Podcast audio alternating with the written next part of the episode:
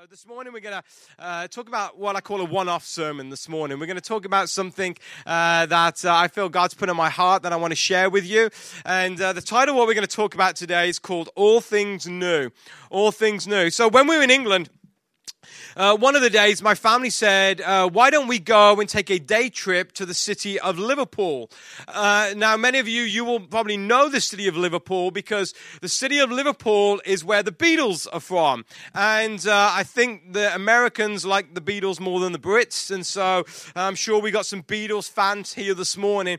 Also, the city of Liverpool is the city where many of the people who were migrating to the United States, they actually went through the port of Liverpool and got on a boat and then they landed either in New York or Boston or wherever on the East Coast.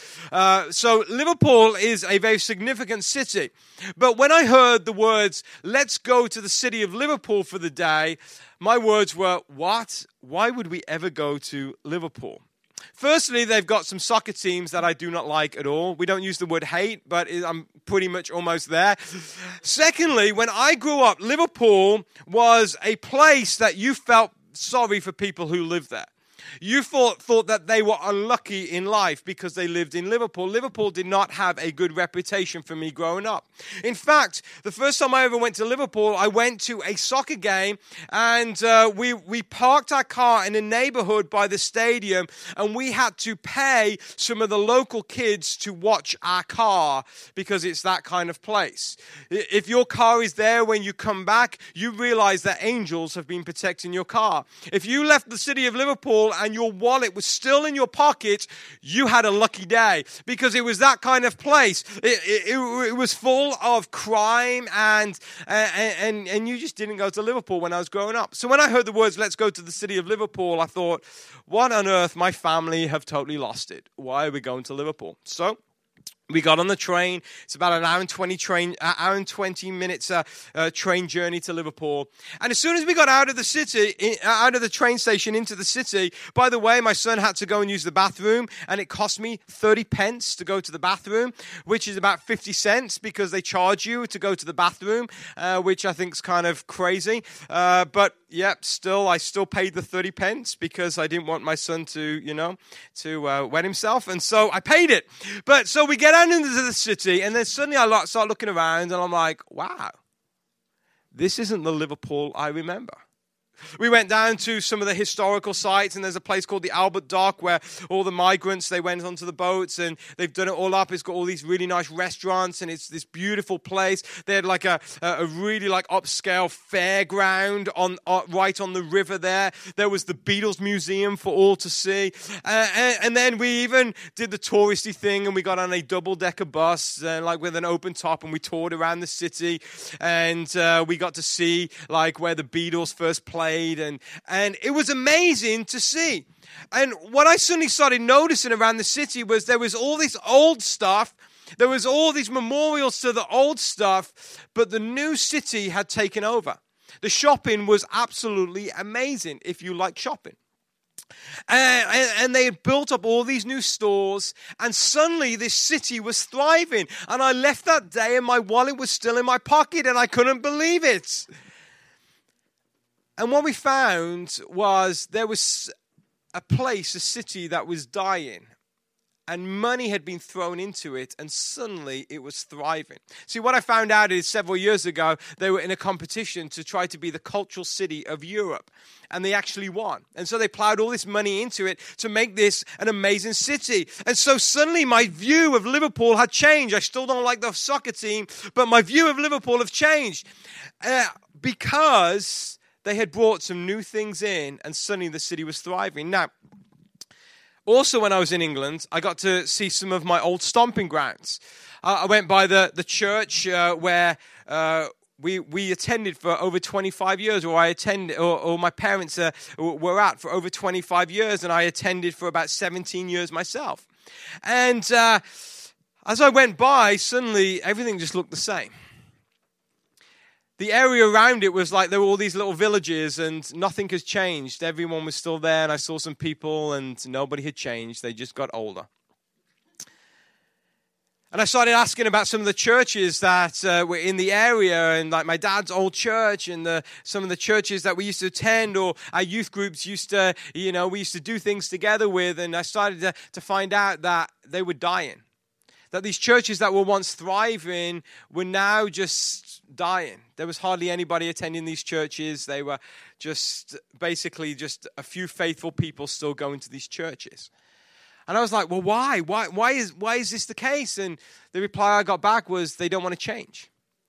They just want to stay the same how they always did. They, they started remembering how things were 30 years ago and they wanted to keep it how it was 30 years ago. And it was the same for the whole neighborhood. And, and basically, it was just getting worse and worse. And where someone like a city of Liverpool, things were just thriving. Suddenly, as I was looking around where we used to live, it was just getting old and it wasn't very nice to be around. One place was thriving, one was dying. The one was thriving had embraced the new. They remembered the old, but they embraced the new. And then the other place was dying, and that was the place that just wanted to hold on to what was happening before. And in the Bible, there's a prophet called the prophet Isaiah. And Isaiah is, is somebody who hears the message from God and delivers it to the children of Israel. And he had a message that he wanted to give. God had a message that he wanted to give to the children of Israel through Isaiah. And we're going to look at the, one of these messages today. And it's found in Isaiah chapter 43. And I'm going to start reading at verse 14. And this is what it says. This is what the Lord says Your Redeemer, the Holy One of Israel.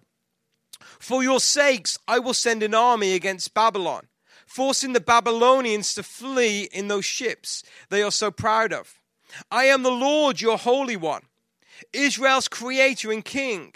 I am the Lord who opened a way through the waters, making a dry path through the sea. I called forth the mighty army of Egypt with all its chariots and horses. I drew them beneath the waves, and they drowned. Their lives snuffed out like a smoldering candlewick. So, what God is telling here through the prophet Isaiah, saying to Israel, He says, I am God. I am the one, if you look through history, who did all these wonderful things. And he starts to reference when the Israelites came out of Egypt and they walked through the Red Sea when the sea parted. And God starts saying, I am that God. If you look back in time, I am the God who did all these wonderful things, these incredible miracles that your ancestors talked about. I am that God. See, Israel, time and time again, started looking back to the gods of Moses the God who did all these wonderful things. And so God is reminding them, I am that God. But he doesn't stop there. He doesn't stop in the past. He doesn't stop in all the wonderful things he did in the past. This is what God said through Isaiah, verse 18. He said, But forget all that. Forget all that. Forget that I am the God who brought the Israelites out of Egypt.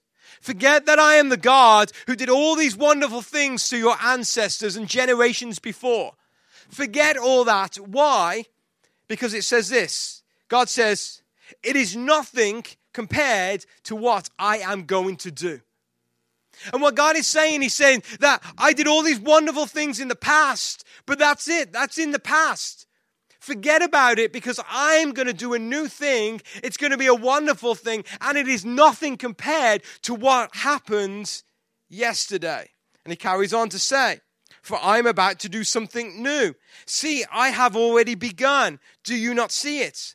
I will make a pathway through the wilderness. I will I will create rivers in the dry wasteland. The wild animals in the fields will thank me, the jackals and owls too, for giving them water in the desert. Yes, I will make rivers in the dry wasteland so my chosen people can be refreshed. So God is telling Israel here, He says that in the past, what I did was great. And it was amazing what I did in the past. But it was the past. For a new season is here, and it's time to look up and embrace the new thing that God is doing. For in this new season, God is saying there will be life and there will be hope. Where once there was death, the environment will start to be buzzing with activity. Those who are parched and hungry will start to find satisfaction for their souls. And I believe what God spoke to Isaiah to say to the children of Israel is a message that God is speaking to us here at Generation right now. I believe that we are in a change season. I believe that we are in a season where things are about to change. And God is saying, forget the past, embrace the new. I believe that God is going to surprise us, and we are going to be surprised where we find life. Those people that we once gave up on, I believe God is going to use. Those places that you once were hurt, you're going to start to find healing.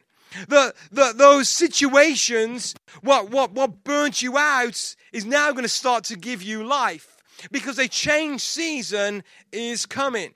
And so, using this scripture this morning, I want to us to identify three things that we need to do as believers and as people at generation in order to embrace the season that God is going to do. So, what God is going to do is greater than whatever God did in the past. We're going to see greater things in the future than whatever we saw yesterday. And so, these are the three things that we need to do. The first one is this forget the past. Forget the past. Now, I love history. I love to rem- reminisce about old things. I love looking at old photographs, except for I did get a glimpse of my senior photos this last two weeks. My wife brought them home with me. I hope she burns them because they look terrible. But I love history. I love reminiscing about the past, but I've also realized this there is a danger when you look back too long. There's a danger when you look back too long. So when, when I, uh, when, as soon as I got to my parents' house, after we got on a long flight and, and, and, and got to where I grew up. Suddenly, my mom gives me this big bag. It's like a gift bag. I'm like, oh, my mom's giving me a present. Isn't this nice? She says, here you go. I wanted to give you this. And I look inside the bag. And suddenly, I'm like, oh, are you kidding me? I look inside and I pull out a polar bear, a stuffed polar bear that I had when I was a kid. His name was Polo, if you're interested. then I pull out a teddy bear.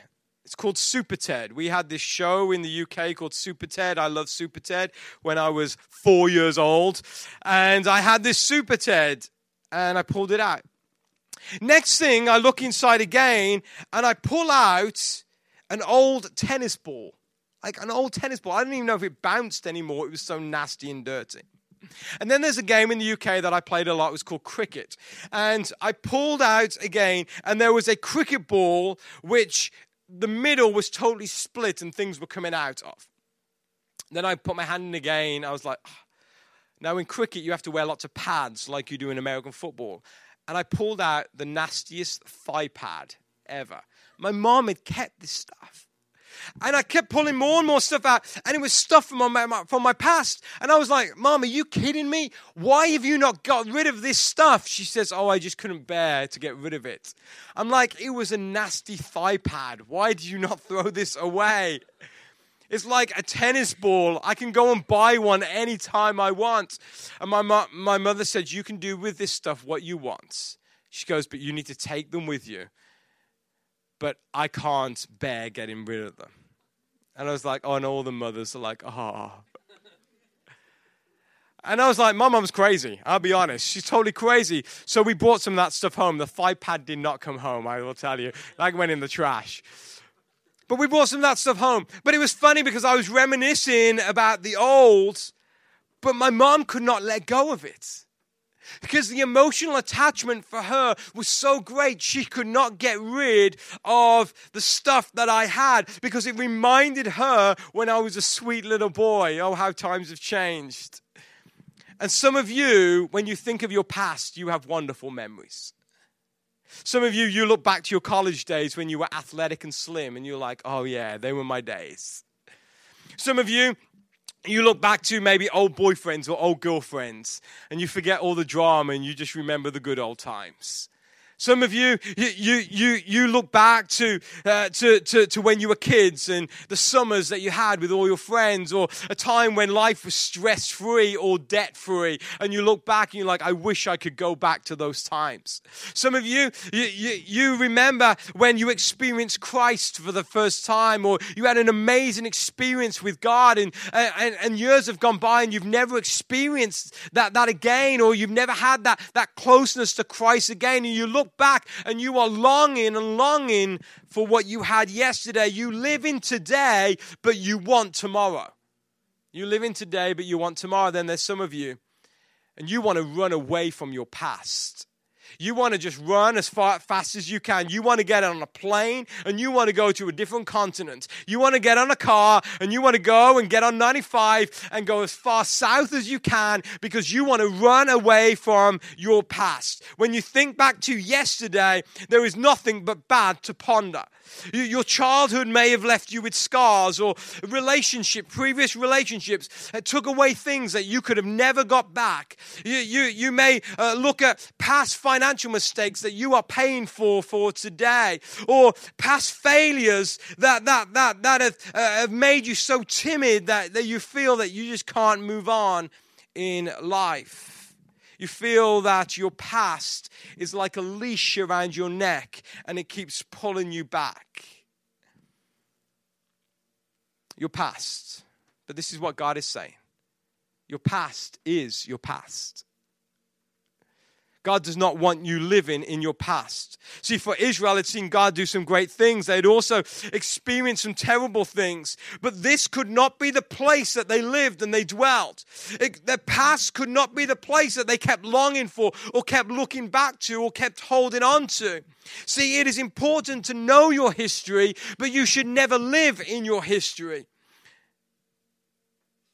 You would not be who you are today without your past. You would not be here today without your past. But you can never go back. And so, if there are things in your past that you are longing for, things in your past that you regret, it's time to turn the other way and it's time to start moving on. See, if you keep trying to ride yesterday's wave, then today's wave will just wipe you out. If you keep touching the wounds of yesterday, you will never find the healing that you really need. And unhealed wounds are easily open to infection and bacteria. And maybe someone hurt you in the past. And it's time to move on because you keep touching those wounds and they kept getting infected. And, and when you get infected, they get bitter and bitter. So listen to the words of the Lord. He says this forget all that. Forget it. It's time to move on. The second thing that we need to do forget the past. We also need to embrace the change. Embrace the change. Did you know change is hard? It doesn't matter who you are. If you are someone who just loves change all the time, or someone who, who just likes to uh, be just real nostalgic about things, it doesn't matter who you are. There will come in a point in your life when you will find it hard to change. The older I get, the more I realize I'm more and more stuck in my ways. See, change is easy when you have no ties to what is being changed. In fact, you embrace change when you see the benefits. So if you ever go on like a long haul flight, say you travel from the United States to Asia or to Europe, you will get on a plane and most of the time it's at night, and you will arrive in that country the next day. The first thing that you want to do is go take a shower, get those dirty clothes off, and put some new clothes on. No one ever says, you know what, I want to stay in these clothes that I've been wearing for the last 36 hours. They just feel good. They're starting to fit pretty good. They're molding to my body. You just don't say that. There is nothing like taking a shower and putting new clothes on. Nobody's going to complain about that kind of change. Now, if you haven't changed your sheets at home for, say, two or three weeks, and I'm not going to ask who's done that, but if you go home and suddenly somebody has surprised you and they've changed your sheets, and you get into bed tonight, and there's nothing like getting into freshly made sheets, right? You're not going to turn around and say, you know what? I don't want the freshly made sheets. I want the sheets with the crumbs on them, right? They just remind me of, you know, a good night's sleep. You're going to like that change. You embrace that change, for you see the benefits to that change. But the problem is with most significant change in our lives is that the process of the change is often more painful than our p- false perception of our current state. For when you have to change, there is often pain in changing. Think about the person who has the house they never want to give up, or the hoarder who collects a ton of stuff and then never wants to get rid of anything.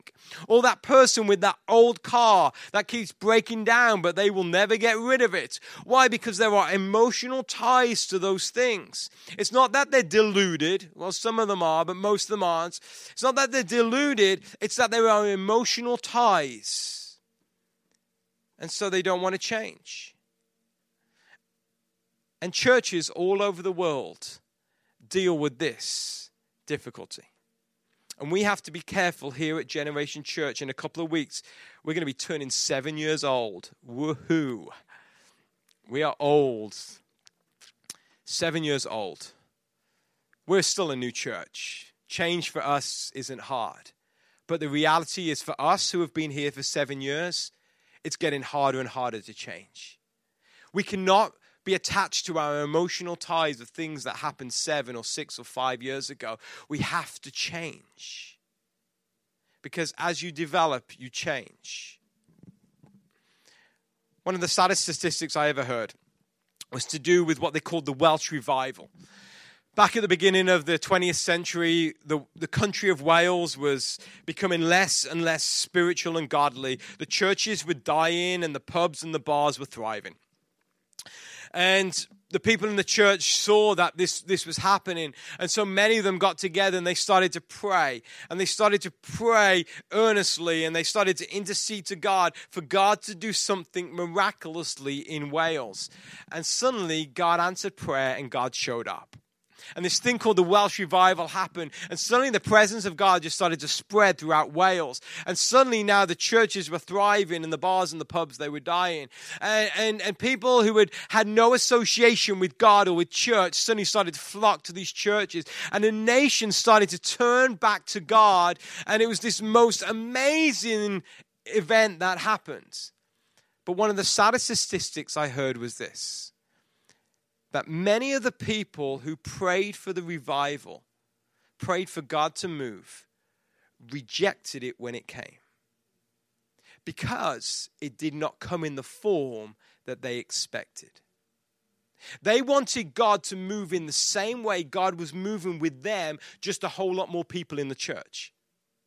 And I'll be honest, I would love us to do Generation Church like this forever and then just all our community just come in and be overflowing. But the reality is this God is doing a new thing. And in the country of Wales, God was doing a new thing, and those people needed to embrace the change. But instead, they had prayed for revival, but they rejected the revival. And here at Generation, I believe that we're in a new season, and God is, is going to bring some changes to us and, and what we're going to do and who we are, because God is wanting to reach a community that is so far away from God. But if we stay the same that we are, then God is not going to be able to use us.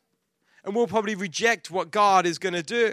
So God tells us in Isaiah 43, verses 18 to 19, He says that what I am going to do is far greater than what you've already seen, but it requires something new, and that means change. And every time you bring something new into your life, it means the rest of your life has to change.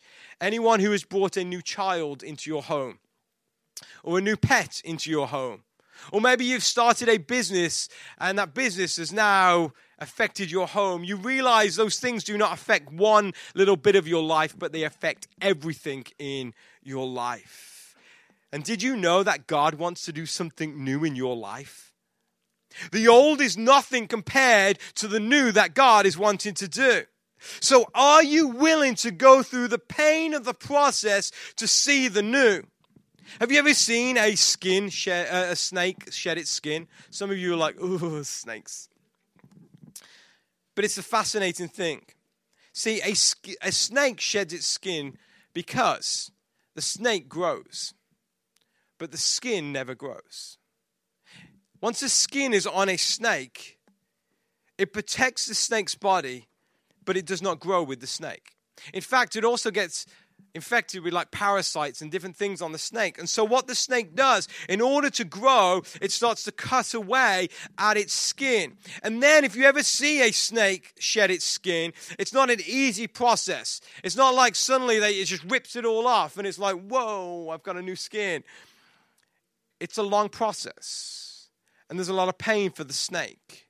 But the snake understands if he doesn't shed its skin, it will not be able to grow. What in your life right now do you need to shed? What skin in your life is stopping the growth that God is wanting to do? See, I believe this is something that God is doing in your life right now. God is constantly changing you and molding you and making you to be more Christ like. And if you feel pain today, if you feel the skin is a little tight, then it's time to embrace it because God is bringing something new. If you feel the pain, it's because growth is happening. So we must forget the past and embrace the change. And then finally, and very quickly this morning, the last thing we need to do watch the miracle. Watch the miracle. The definition of a miracle is a highly improbable event or development that brings welcome consequences. I put that in easy language to understand. Miracles will surprise you in a good way. That's what a miracle is a surprise in a good way. And God is in the form of performing miracles. And I believe that God is performing a, mir- a, miracle in your life. The day you gave your life to Christ, a miracle happened. You became a new person, a new creation in Jesus Christ. The Bible says the old has passed away, the new has come.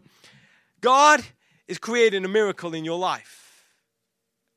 And from that day forth, you are a walking, breathing, living miracle. And God is continually performing miracles in your life. God is creating a way in the wilderness for you. And Isaiah says to the Israelites, God says that I'm going to bring something new.